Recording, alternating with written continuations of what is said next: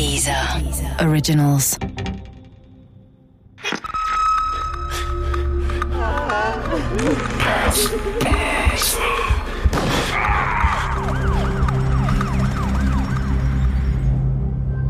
Der Grenzgänger, Teil 4.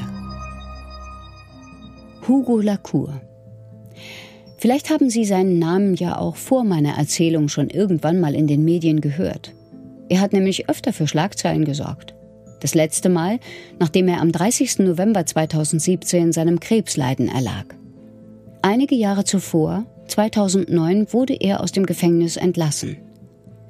Hugo war dem Ausweis nach Franzose, obwohl er nur Deutsch sprach. Er stammte aus sogenannten einfachen Verhältnissen. Der Vater war Hüttenarbeiter und stirbt, als Hugo gerade mal 7 ist.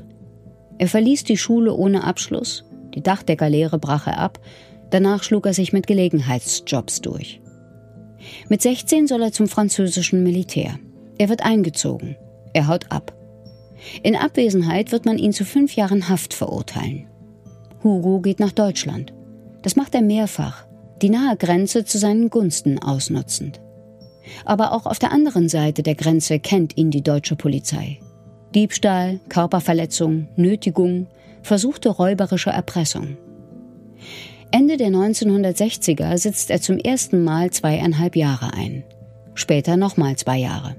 1983 überfällt er einen Geldboten und wird wenig später verhaftet, als er versucht, die gestohlenen Aktien zu verkaufen. Groß war der Hugo nicht, also rein körperlich, aber stark. Wenn den jemand hänselte, gab's keine lange Diskussion, sondern eins auf die Glocke. Sein Bruder, der Rolf, war längenmäßig auch nicht größer, aber der nutzte seine Kraft ganz anders, machte Sport, wurde Ringer beim KSV Köllerbach und trainierte hart. Europameister im Papiergewicht, Vize-Europameister im Fliegengewicht, Dritter bei der Weltmeisterschaft und den 9. bei den Olympischen Spielen 1972 in München. Rolf gilt als einer der erfolgreichsten Ringer des Saarlands, eine Legende, wie sein Bruder, nur durch und durch positiv besetzt. Oder, um es anders zu sagen, über Rolf gibt es einen Wikipedia-Eintrag, über Hugo nicht. Am 22. Oktober 1985 wird Hugo Lacour festgenommen. Am helllichten Tag in einem Eiscafé in Saarbrücken. Man hätte das auch deutlich dezenter machen können. Aber vermutlich wollten die Behörden mit Absicht ein kleines Schauspiel inszenieren. Es dauert bis zum März 1987, dann wird Lacour verurteilt. Allerdings vorerst nicht wegen des vermeintlichen Mordes an Weirich, sondern wegen des Geldboten, den er vor einigen Jahren überfallen hatte. 6,5 Jahre Gefängnis. Ich habe ja schon gesagt, dass ich Lacour damals in der Matahari Bar ein paar Mal erlebt hatte. Aber das wäre zu wenig, um wirklich zu behaupten, dass ich ihn kannte. Aber trotzdem. Für mich war Lacour auch immer ein Getriebener. Der wollte immer weiter, immer mehr. Klar, der wollte Geld, aber vor allem wollte er Anerkennung. Und was für ihn vermutlich der schlimmste Gedanke war, dass er für lange Zeit ins Gefängnis musste. Ein Ort, dem die Gesellschaft keine Beachtung schenkt, wo er bedeutungslos und schnell vergessen wäre. Also empfiehlt er sich beim Gefängnispfarrer. Er wird Ministrant, macht das aber nur, um dem Pfarrer die Schlüssel zu stehlen und aus dem Gefängnis zu flüchten. Wie er das genau geschafft hat, wurde nie geklärt. Dieses Mal flieht er in die umgekehrte Richtung, von Deutschland nach Frankreich. Er ist in jeder Hinsicht ein Grenzgänger, der Hugo. Doch er kommt nicht weit. Die französische Polizei nimmt Hugo fest. Er kommt nach Metz ins Gefängnis. Hier wird er ebenfalls für den Überfall auf den Geldboten vor Gericht gestellt und ebenfalls verurteilt. 6 Jahre Haft. Er sitzt die gesamte Zeit ab. Im Fall Heinz Weirich wird die Anklage in Frankreich allerdings fallen gelassen.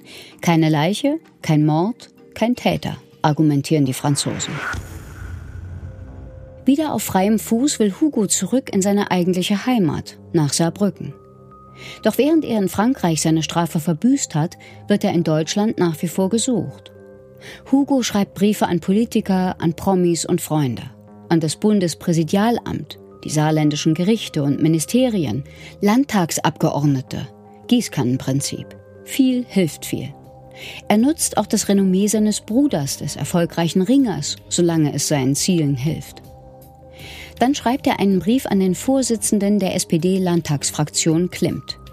Der schreibt Lacour einen Brief zurück. Er habe wegen des Mordprozesses gegen Lacour mit Justizminister Arno Walter gesprochen und werde Lacour über den Stand der Dinge auf dem Laufenden halten. Das wäre gar nicht mal so ungewöhnlich gewesen, wenn Klimmt seinen Antwortbrief nicht mit 2 Worten eingeleitet hätte, die für einen handfesten Skandal sorgen würden. Klimmt schreibt: Lieber Hugo. Klingt doch eigentlich ganz harmlos, oder? Ist es aber nicht. Einer der wichtigsten Politiker der saarländischen SPD ist mit dem heimlichen Rotlichtkönig von Saarbrücken partner. Kurze Zeit später konnte jeder den Brief lesen. Im Spiegel. Und das Saarland bebt. Die Presse stürzt sich mit Leidenschaft und Spekulationen auf die Rotlichtaffäre.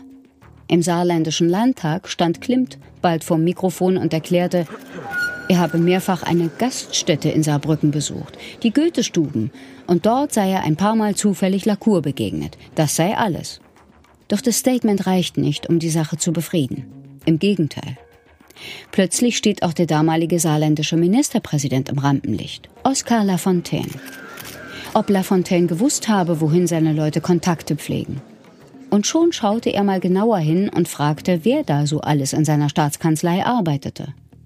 Und plötzlich ging es nicht mehr nur um Hugo Lacour, sondern auch um einen Mann namens Totila Schott. Den hatte Oskar Lafontaine in den 70ern kennengelernt. Sie gingen zusammen aus, sie heirateten fast gleichzeitig, sie wurden beide Väter. Lafontaine war damals Saarbrücker Oberbürgermeister und ermunterte Schott, sein halbseidenes Leben aufzugeben und sein soziales Engagement zum Beruf zu machen.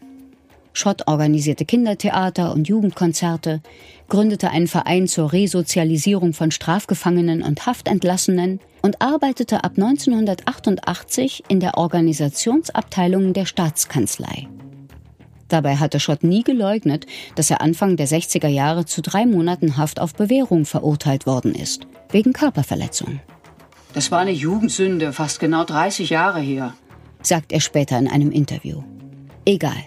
Die Presse kommt, sucht, findet und macht was draus, was sich verkaufen muss. Lafontaine beschäftige einen stadtbekannten vorbestraften Kriminellen, den ehemaligen Anführer einer gefürchteten Rockerbande. Und schließlich steht der Vorwurf im Raum, der Ministerpräsident habe über seinen alten Kneipenkumpan Kontakte zur Halb- und Unterwelt in Saarbrücken. Und auch wenn alles damit begann, dass Klimmt ihm, Lacour, einen Antwortbrief mit der Anrede Lieber Hugo geschrieben hatte und deswegen viele Menschen auf verschiedene Weise Ärger bekommen hatten, Hugo Lacour erkannte darin vor allem eine Chance. Seine Chance.